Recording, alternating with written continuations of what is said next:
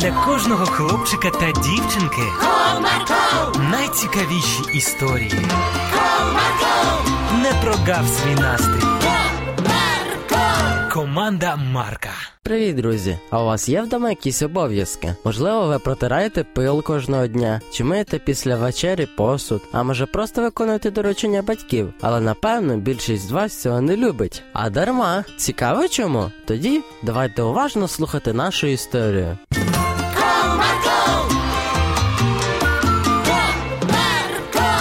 Одного дня мама збиралася на роботу, та її два синочки стояли у коридорі та проводжали її. Матуся, а ти скоро вже прийдеш?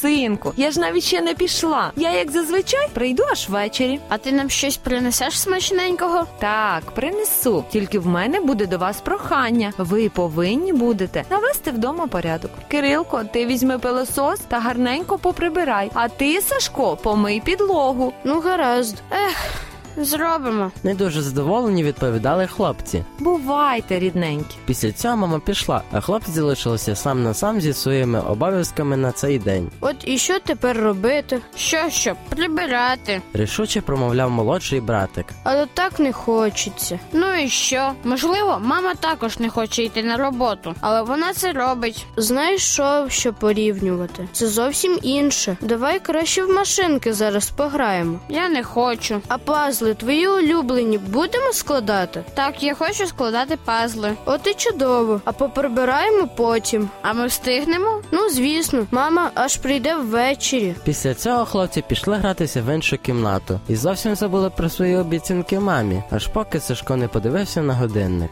Ого, мама прийде вже через півгодини. А може, і вже так і залишимо? Ну, начебто тут в кімнатах чисто. От і добре. Тоді давай далі гратися. Вирішили хлопці та продовжили складати пазли. Вони проводили дуже цікавий час. Він плинув швидко та непомітно, аж поки на порозі не з'явилася мама. Я вдома. Зайшла мама. Хлопці, а чому у нас так брудно? Ви що, досі ще не прибрали? Ну, мамо, у нас майже чисто. Навіщо там прибирати? Ми просто вирішили, що краще пограємось. Але ж це було ваше завдання, і ви повинні були його виконати, тим паче, що ви мені пообіцяли. Ну, мамо, тобі легко говорити. Ти ж мама. Ти можеш все. А ми таким займатися не любимо. Навіть так добре без цього порядку. І взагалі ми не повинні прибирати. Так, і ми не хочемо це робити. Ніде ж не написано, що всі діти мають прибирати. Ну добре, я вас зрозуміла. Тоді давайте йдіть спати, бо вже пізно. А завтра ми з вами ще поговоримо.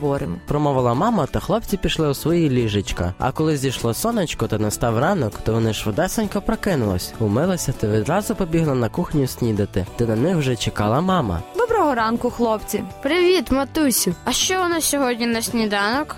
На який сніданок? Ну що, ти нам щось приготувала? Ні. Чому це я вам повинна готувати сніданок? Але ж ти мама. Здивувалися хлопці. Ну, я ж також можу не хотіти вам щось готувати. Але ти ж повинна. І нічого я не винна нікому. Ніде ж це не написано. Але ж ми будемо голодними. Так не чесно. Обурився Сашко. Ви ж вчора мені сказали те саме, хіба не так? Ну, напевно, так. І ніхто ж нікому нічого не винен, чи не так? Так, мамо. Тоді чому ви на мене ображаєтесь? Бо зазвичай ти робиш все це для нас просто так, тому що ти любиш нас. Але ж чому тоді ви так не відноситесь до своїх обов'язків та завдань, що мама дала? Вибач, ми були неправі. І тепер ми також будемо виконувати твої прохання. Не тому, що ми повинні, а тому, що ми тебе любимо. От і добре, хлопці, що ви все зрозуміли. Адже в сім'ї люди піклуються один про одного. Просто так.